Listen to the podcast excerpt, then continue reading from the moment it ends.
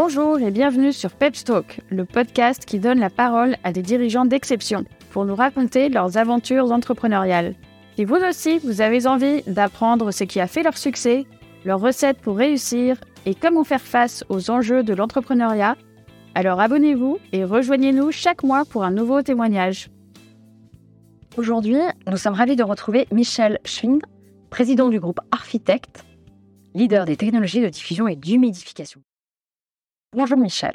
En qualité d'entrepreneur, comment vous définissez-vous Michel? Entrepreneur, c'est un entrepreneur. Donc c'est quelqu'un qui aime bien aller chercher des, choses nouvelles, qui aime bien les transformer en, en biens économiques. Donc avoir développé des choses. J'ai fait longtemps de la recherche et en fait, euh, euh, une des frustrations que j'avais, c'est que on développe des choses et on voit jamais l'application réelle sur le terrain. On a une entreprise, justement pour avoir des applications concrètes et qui génèrent de l'activité et donc des revenus et, et du bien-être également, bien sûr, pour tout le monde. Euh, Michel, j'ai une question simple. Quelles ont été euh, vos sources d'inspiration en tant qu'entrepreneur? Moi, je suis très tourné, comme je l'ai dit tout à l'heure, je suis ancien chercheur quelque part. Donc, j'ai jamais été dans la recherche fondamentale, mais je faisais de la recherche appliquée, à la fois dans le privé chez Toyota et, et dans le public avec l'école des mines. Et donc, euh, voilà, j'ai toujours été euh, très technophile et voilà, ce qui m'inspire, c'est vraiment essayer de, de, comprendre comment fonctionnent les choses, comment elles sont utilisées, comment on peut en tirer euh, des, des, des, nouveaux services ou des nouvelles, applications. Finalement, vous me dites que vous avez été chercheur. Avant d'être entrepreneur, c'était quoi votre trajectoire, Michel? Je, Au départ, je suis ingénieur, après j'ai passé un doctorat. Et donc, je suis rentré dans une filière a priori de recherche, mais à, l'école des mines, donc c'était une recherche assez appliquée. Après, j'ai travaillé dans un centre de recherche privé chez Toyota. Et donc, effectivement, ça a toujours été quand même euh, la technologie et, et l'amélioration de la technologie, la recherche de nouvelles solutions, euh, ça a toujours été quand même les thèmes fondateurs, on va dire. Et vous avez entrepris après euh, quelques années effectivement de recherche en 1998. 98. En fait, j'ai travaillé chez Toyota sur des sujets qui ont été euh, abandonnés pour des applications automobiles. J'avais un patron japonais qui me disait qu'il fallait 1000 idées par jour pour en avoir une par an qui marche. Et donc, ça, ça m'a marqué. Et donc, euh, c'était ça qui était très frustrant aussi. C'est-à-dire qu'on travaillait sur des tas de sujets et on voyait jamais l'application. Et un jour, un, de mes projets s'est arrêté. Il avait été question de vendre les brevets. Donc, je me suis proposé, moi, pour récupérer euh, ces brevets. J'ai lancé un réco à partir de ces trois brevets. Aujourd'hui, on est sur les bassins grassois. Pourquoi avoir élu euh, domicile euh, sur Grasse? La raison, c'est parce que j'habite à Grasse. Tout simplement.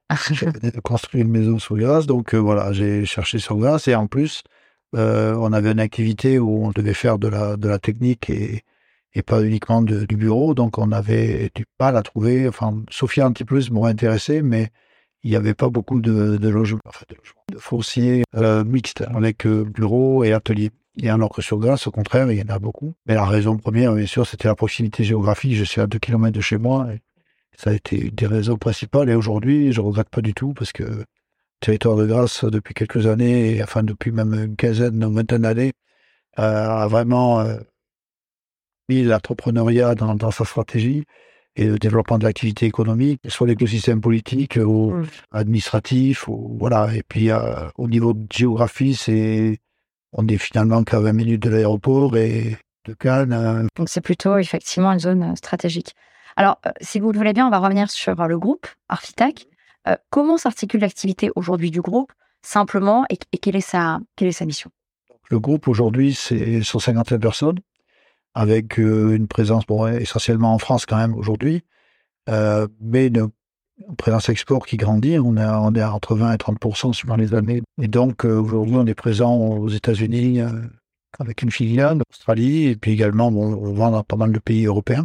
Et votre activité? Et l'activité, donc aujourd'hui, on, est, comme je le disais, dans l'alimentation en général, mais on va, on développe des solutions qui permettent de, de mieux manger, de conserver des produits frais, d'éviter l'emballage des produits. Aujourd'hui, on est sur une tendance mondiale euh, parce que la plupart des pays essayent d'enlever les, les, emballages plastiques. Et surfe un petit peu sur, cette, euh, sur, ces, sur ces sujets, sachant qu'on était précurseurs parce qu'on a, on fait ça déjà depuis 25 ans, et, depuis quelques années, c'est très porteur, en particulier aux États-Unis, des pays comme ça qui sont, même l'Australie, encore plus l'Australie, qui a vraiment décrété qu'elle voulait plus de plastique, et qu'il fallait euh, déshabiller les produits, comme ils disent. Donc, euh, ils, se sont aperçus qu'en déshabillant les produits, ils en vendaient plus. Donc, euh, du coup, en plus, c'est bénéfique à la fois pour l'environnement, mais aussi pour le commerce.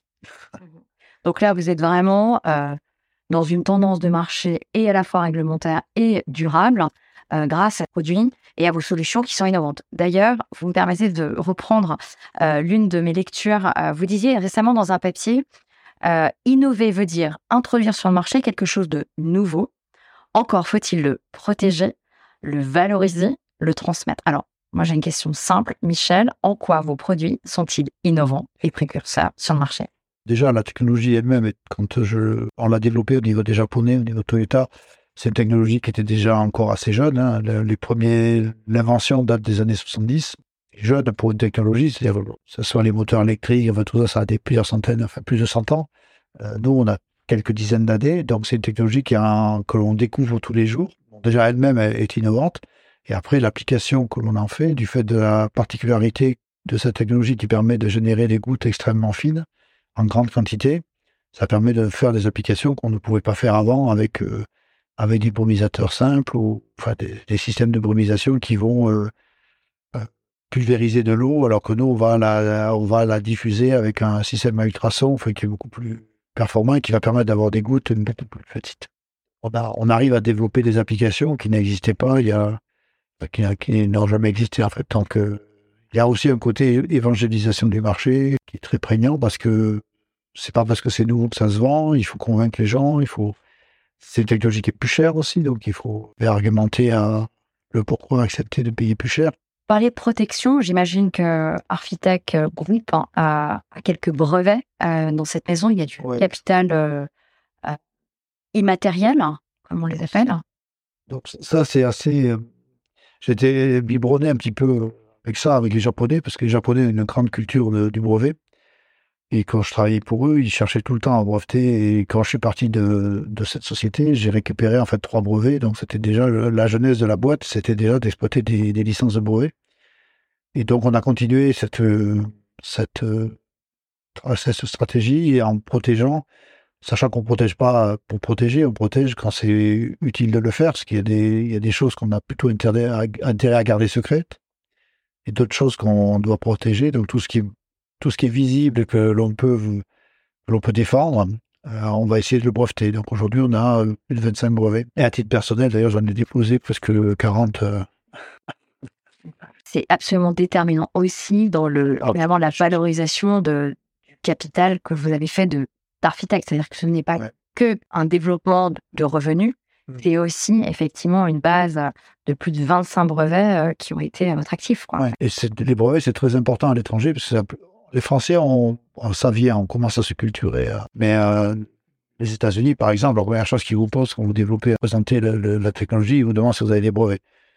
Alors, moi, je leur donne un conseil, je dis, il faut toujours dire oui, parce que même si vous n'avez pas de brevet, ça va les occuper le temps qu'ils cherchent à savoir quel brevet vous avez. Si vous leur dites que vous n'avez pas de brevet, ils vont se sentir libres de, copier. Donc, à ce moment-là, il faut, il faut se protéger autrement. Mais c'est vrai que les, Américains, enfin, sont très respectueux des brevets, mais c'est un outil que, qu'ils savent utiliser dans les deux sens. Si vous n'êtes pas breveté, ils, savent aussi qu'ils peuvent faire un peu comme ils veulent. Donc, euh, c'est important d'avoir des brevets euh, aux États-Unis. Dans les pays anglo-saxons en général, d'ailleurs. Y a-t-il eu finalement une rencontre déterminante dans la croissance de votre PME Oui, ça a été la rencontre avec Grand Frais. Premières applications que l'on a faites, on a testé au moins 30 applications différentes, mais euh, les premières qu'on a faites, c'était sur les fromageries, donc dans les, dans les halloirs de fromage où pour euh, élever un fromage, il faut une très forte humidité. Donc ça reste un marché sur lequel on est encore aujourd'hui. Et un jour, dans, cette, dans une des fromageries avec qui euh, on travaillait, la fromagerie Guillotot, pour pas la nommer, j'ai rencontré un frigoriste qui travaille pour Grand Frais et qui m'a dit euh, Tu devrais aller voir euh, le patron de ils sont en train de chercher une technologie, ils font des essais et ils veulent, améliorer la conservation de leurs produits fruits et légumes. Et c'est comme ça que j'ai eu les coordonnées du patron de Grand Frais de l'époque, enfin, qui, est, toujours en activité d'ailleurs mais et que l'on a développé ensemble cette, cette solution. Mais c'est vraiment pour dire que le, le marché, c'est Grand Frais qui nous l'a amené. Nous, on a, on n'avait jamais imaginé dans nos business plans que l'on avait écrit de travailler pour la grande distribution et de développer des solutions pour, pour les magasins parce que on savait que ça apportait quelque chose, mais on pensait pas qu'il y avait d'autant. En fait, la, grande distribution, c'était gros volume avec des très faibles marges. Et donc, si vous économisez 1 ou 2 de, de, produits, vous leur améliorez des fois de deux fois la marge. Donc, euh, ils vont passer de 2 à 4% de marge et c'est énorme.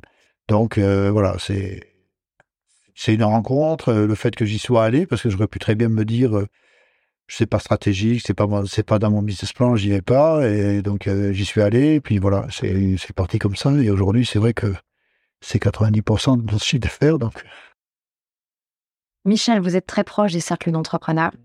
Euh, les attributs quotidiens aujourd'hui sont accélération, efficacité, optimisation. Euh, j'ai une question pour vous. Vous allez souffler votre 25e bouger. C'est quand même un signe mmh. De succès et de pérennité.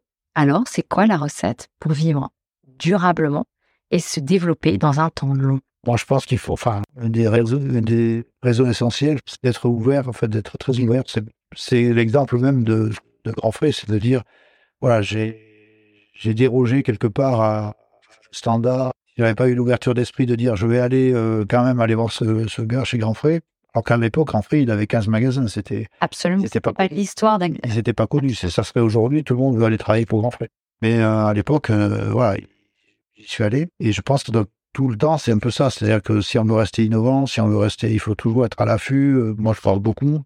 C'est des fois un défaut, mais je suis persuadé que c'est pas parce qu'on parle d'un projet qu'on va se le faire piquer, mais au contraire, on l'enrichit. On discute de ça avec des, sociétés, des entreprises que, que j'accompagne dans le cadre du réseau entreprendre, des choses comme ça, qui, qui, sont des fois très, très secrètes, qui veulent, qui n'osent pas parler de leur projet toute façon, quand on a une idée d'un projet, on est déjà en avance sur tout le monde. Donc le, fait d'en parler, ça peut que l'enrichir et on continue à monter son avance par rapport à ceux qui vont venir derrière, qui vont essayer de copier. Donc pas dévoiler des secrets technologiques essentiels, ou, mais travailler sur un concept, dire tiens j'ai l'idée d'aller faire ça dans tel. De toute façon, euh, déjà vous êtes presque sûr que vous n'êtes pas le seul à avoir cette idée-là tout de suite. Donc plus vous en parlez, plus vous enrichissez, plus vous allez plus vite que les autres. Donc voilà. Euh, c'est un peu un fantasme de penser que tout le monde va vous copier parce que vous avez parlé d'une idée que, qui peut être, euh, qui, pour vous en tout cas est géniale. Et sachant qu'en plus vous allez pouvoir pivoter dans, le développement de la boîte et que euh, dans, dans 10 ans, hein, vous allez peut-être travailler sur un autre sujet qui n'a rien à voir avec celui que vous avez, que vous avez lancé. Donc il y a une recette qui est ouverture et curiosité finalement. Et envie, de, envie de rencontrer des gens, affronter aussi les gens, c'est quand il y a un problème, il faut l'affronter en face qu'il y a toujours des choses à adapter, à améliorer. Il ne faut pas mettre un couvercle dessus, il faut les affronter. Vous avez fait appel à, Peps Advisory pour recruter votre directrice financière en, 2020. Quelle a été la contribution de Peps à vos côtés? Était-ce finalement euh, euh, dans un contexte de création de poste Et à quel moment de votre vie de cycle d'entreprise vous êtes doté de cette expertise à bord? Alors, le, poste en question, c'était notre poste de DAF, en fait. On avait une, euh, on peut dire une, une RAF, ça nous a connu, je crois, qui est, dans le cadre de notre euh, progression, était partie euh, s'occuper de la filiale australienne. Et donc, on cherchait poste de DAF et on a profité de cette création de poste pour se dire que, vu la taille qu'on avait, vu le, les projets qu'on avait de développement, il nous fallait plus presque une direction financière qu'une direction administrative et financière. Donc, PEPS nous a aidé à trouver cette personne avec une démarche assez originale, je trouvais et qui prend en compte beaucoup les personnalités, enfin l'adaptation de la personne, des deux personnes, c'est-à-dire du dirigeant et de la personne que l'on recrute, pour essayer de faire en sorte que choisir des personnes qui matchent bien ensemble et, et qui puissent s'entendre. Alors aujourd'hui, le résultat, c'est qu'elle est toujours chez nous. Donc euh, effectivement, la, démarche était assez originale et un peu surprenante. Finalement, le résultat, je pense qu'il est pas mal, donc c'est un peu ce qui compte. J'ai une dernière question pour vous, euh, Michel. C'est quoi être dans la tête de Michel Schwinn là, maintenant? Alors moi, je suis dans la démarche maintenant où il est temps peut-être que je pense à autre chose et que je me réoriente vers d'autres d'autres sujets de, passion ou de Et donc, je suis en train d'essayer de, transmettre. Donc, c'est aussi le, pourquoi on a recruté un directeur général. Et voilà, d'essayer de, trouver d'autres choses. Donc, j'investis dans des sociétés. Je voilà, j'essaie de, de préparer quelque part euh, mes 10 20 prochaines années, euh, mais en étant euh, bien sûr en recul par rapport à Rico. Voilà, c'est une période assez compliquée. Enfin, il faut se convaincre déjà, puis c'est tout de dire on va le faire, il faut le faire.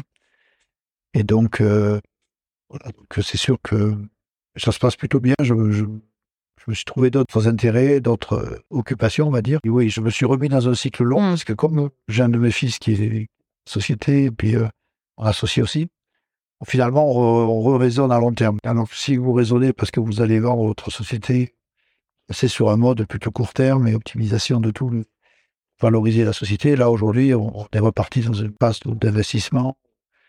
On se dit, bon, on travaille pour les 10, euh, les 10 prochaines années ou 15 prochaines années, donc on est un petit peu dans le mode entreprise familiale quelque part, en se disant, voilà, on n'est pas, on n'est pas tenu à de répondre à un investisseur qui tous les 7 ans va vous demander des comptes. Voilà, nous, on, fait, on est sur du, du long terme, mais Et du temps long, Et- comme nous voilà. disions tout à l'heure.